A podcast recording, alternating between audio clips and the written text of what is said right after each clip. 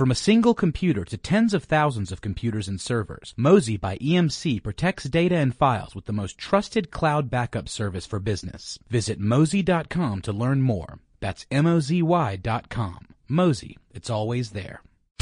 Welcome to BrainStuff from HowStuffWorks.com, where smart happens. Hi, I'm Marshall Brain with today's question. How does a dehumidifier work? The basic goal of any dehumidifier is to remove moisture from the air. With a mechanical dehumidifier, the usual technique is to condense the moisture onto a cold surface. Anyone who has poured a cold glass of iced tea on a hot, humid summer day knows that moisture will condense on the glass. When air cools, it loses its ability to hold moisture.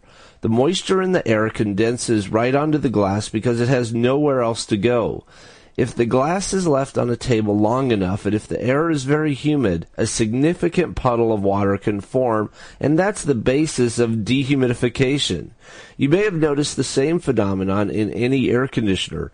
The moisture in the air inside the room condenses onto the air conditioner's cold coils. If it's a window unit, the condensed water drips out the back of the unit onto the ground. A dehumidifier is simply an air conditioner that has both its hot and its cold coils in the same box. A fan draws the room's air over the cold coils of the air conditioner to condense the moisture, which normally drips into a bucket. The dry air then passes through the hot coil to heat it back up to its original temperature. That's all there is to it. If you have a room that is air conditioned, it should not need a dehumidifier.